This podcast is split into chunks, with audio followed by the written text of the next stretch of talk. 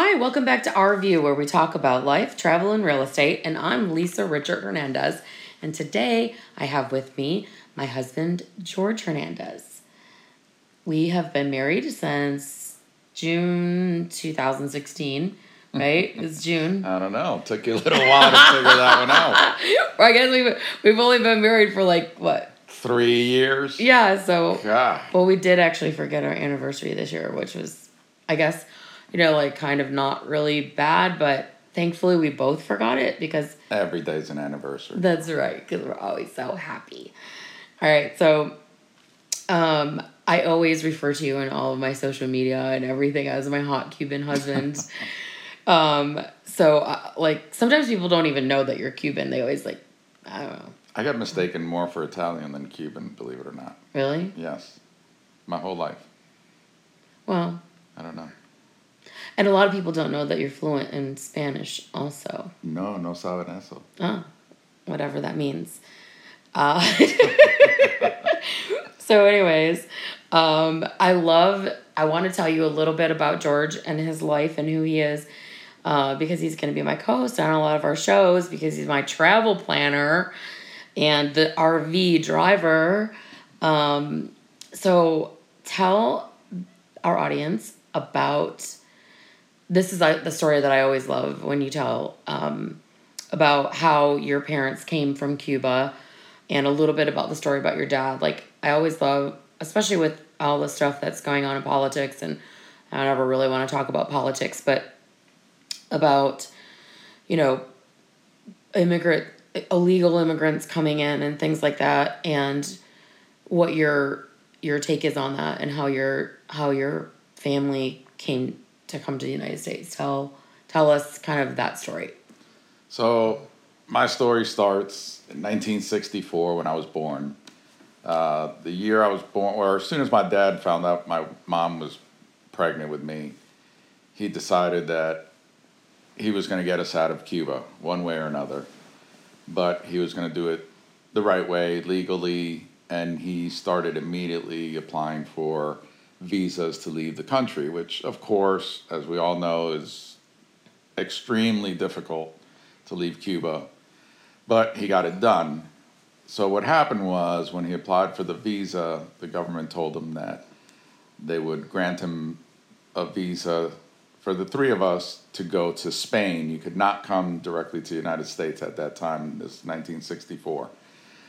But in order for him to get those three visas, he had to go to a work camp, quote unquote. But basically, what a work camp in Cuba at that time was prison. He had to go to prison for two years and cut sugarcane all throughout Cuba. So my mother would go visit him at whatever prison they told her he was in for that week. And by the time she got there to go see him, well, he's been transferred to another one because all the sugar cane's been cut here. So that went on for two years. My dad, again, was in prison for two years. My mom was chasing him from place to place. She saw him every once in a while. Oh wait, were you already born then? Yes, I was born. Yes, I was born at that point. Okay. So, um, so he did his two years, and at the end of the two years, he went to the consulate or the embassy or whatever it was to get the visas. Well, when he got there, the people at the place told him, "Well, we." In those two years, we've had some issues, and we only have two visas one for your wife and one for your son. So, you know, you can't leave. So my dad said, well, as long as they have their visas, I'm going to get them off the island and I'll get off the island one way or another. So this went on for, from what I recall, six months, maybe, well, yeah, six months. Um, at the end of this whole process again, so now it's been two years and six months, he goes back to the consulate one more time and the guy still tells him there's only two visas, you know, you can't leave your family behind, and how are you going to send your wife and kid to Spain when, you know, you've got nobody there, you have to stay. And my dad just stuck to his guns and said, I we'll send them off, and I will find a way off this island. So, at the last second, the gentleman slid him the visas, and when my dad looked in the envelope, there were three visas. They had his visa the whole time. They were just trying to convince him to stay. And uh, so he got the three visas. He got all the paperwork done that he had to get done. In order to fly to Spain uh, and to, to go live there, you had to have a sponsor. So his sponsor was a, a, a friend that he made a couple years earlier, and then they ended up in the same uh, work camp.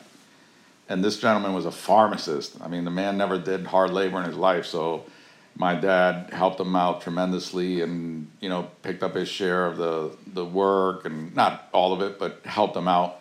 So when he got to spain first he told my dad that he would sponsor him. So we went to spain and we lived there for three years. So by this time it was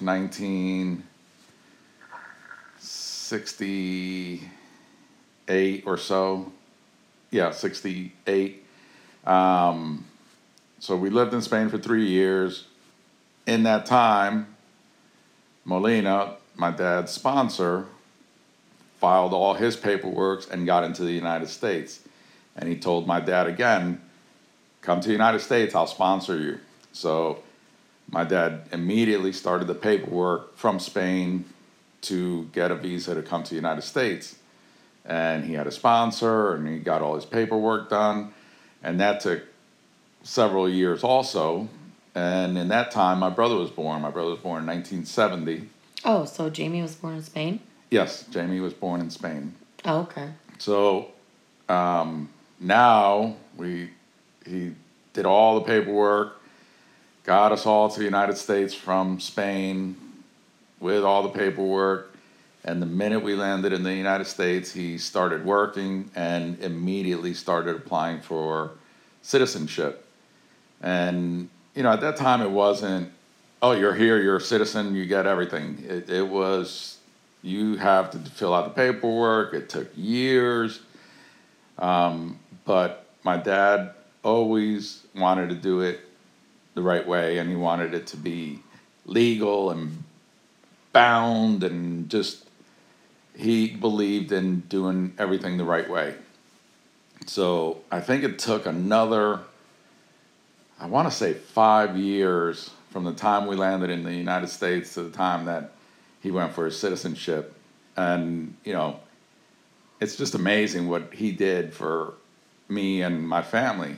Yeah, so like you didn't even mention when you, your mom and dad left Cuba, you couldn't take they couldn't take anything with them. Nothing. Like I can't even imagine going barely to the grocery store with a 2-year-old without like an extra bag of clothing and change of clothes and a bunch of extra shit, but like literally to be no just gotta, all you take is what you have on your back. Like leave everything. And what did your dad do in Cuba before um, the communism took over? My dad did a number of jobs. He was a mechanic. He worked at a grocery store. He um, he went to college. He had an education, and eventually, him and my uncle opened a um, home oil distribution company. Back in, in Cuba, everything was run on oil. Um, so they would deliver oil to homes, and um, that was their business. And they were doing very well. My grandfather had a big, beautiful farm before Castro took over. And, you know, they were doing very well for themselves. I, I've heard many wonderful stories from my dad before Castro of how beautiful Cuba was. And, you know, Cuba before Castro was the place to be in the Caribbean. All the movie stars hung out in Cuba. The, the original Copacabana was in Cuba. It was, you know, that was the place to be. And then when Castro took over, it, it obviously died out and it, it's, you know, communism took over. But, you know, my dad was doing very well before Castro. So that's it's it's so interesting to me. Like we've talked to your parents, and they like we were planning a trip to Cuba on a cruise. It was going to be the first cruise into Cuba out of Charleston, and then they canceled all the cruises or, or trips to Cuba, which I'm kind of bummed that we missed that. But at the same time, like, you know, it makes me feel bad that we would go there and tourists have completely different money than actual the Cuban people do. So our tourism is more helping the government than it would be even helping the actual people of Cuba. Is that right? That's correct. Yeah. There's uh, there's tourist money and there's uh, local Actual money. different currency. Right, and locals cannot get caught with the tourist money, or else they get in significant trouble. Um, it's just you know, and it's kind of sad because I think people have a misconception of Cuba that everything's okay and everything's good, and it, it really isn't. It's still I know. We talked to so many terrible and so run down and Cuban friends that go back that or have gone back, and um, we always just hear stories about yeah, How hard it is, Just yeah. nothing there. yeah, But going back to my dad's story, you know, he he had a mission. He was going to get us out. He was looking for a better life, and he did it. And when he got to the United States, you know, I remember my dad working three, four jobs at a time. He was doing whatever he had to do to make this dream come true, and and he did. And I always admired him for that, and I'll always love him for that. And you know, it, it's just it's amazing when you set your mind to to do something how you can do it. You know, he left his home country with nothing and came to the United States and made a life for himself and for me and for my brother. And it, it's just it- it's to me I always get goosebumps and touch, you know, it just it touches me every time I tell that story.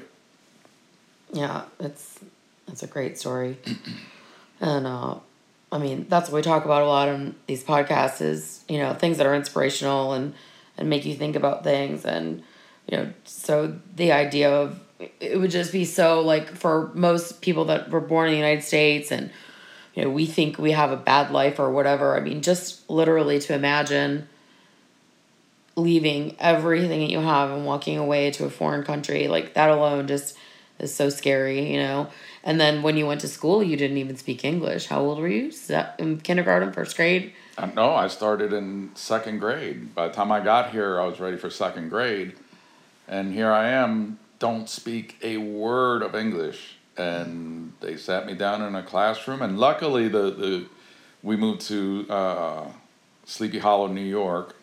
And there was a, a, a significant Latin community there. So there were enough kids in school that spoke Spanish that helped me get by and you know, and I picked up the language quick, and you know, I attribute a lot of my English to Sesame Street. I watched a lot of Sesame Street. that, i watched a lot of sesame street too So yeah, well, it's a lot different when you speak the language. Yeah, usually I think I might have learned my Spanish from Sesame Right. Street. It might be the opposite. Now they have Dora the Explorer, by the way. Yeah, they, they've got Uh, that was kind of later past your time.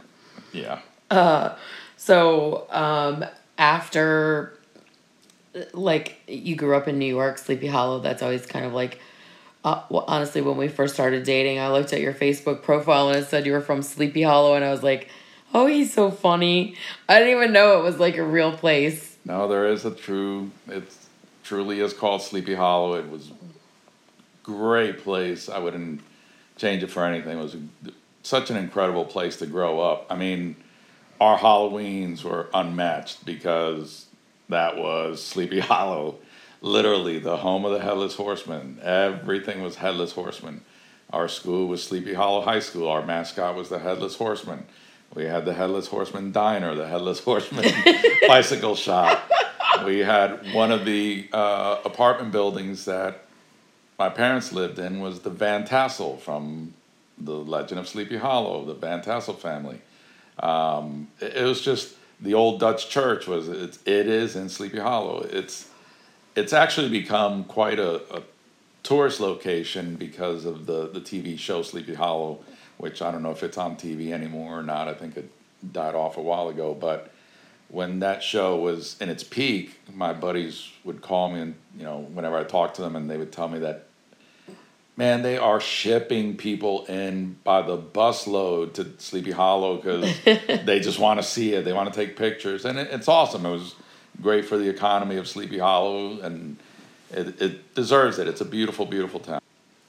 Well, thank you, George, baby, for being here with me today and telling us the story about your family and how they came to the United States. It's very inspirational, and I love your comments about anything you set your mind to or believe that you could do, you can do. And that's just like hopefully a takeaway for all of you.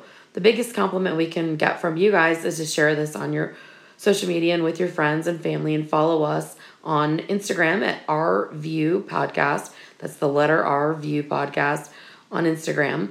Or for um, if you want to send me an email or have questions, info at lisarichart.com. And George, tell them what your Instagram is so they can follow you with your RV information.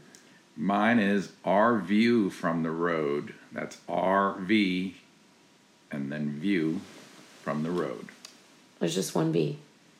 RV. Right. It's a play on words. RV. All right. But the V is part of view. we get it. Our view from the road. That's right. So come see me. Thanks, my friends, and you guys have a, a great day. Bye.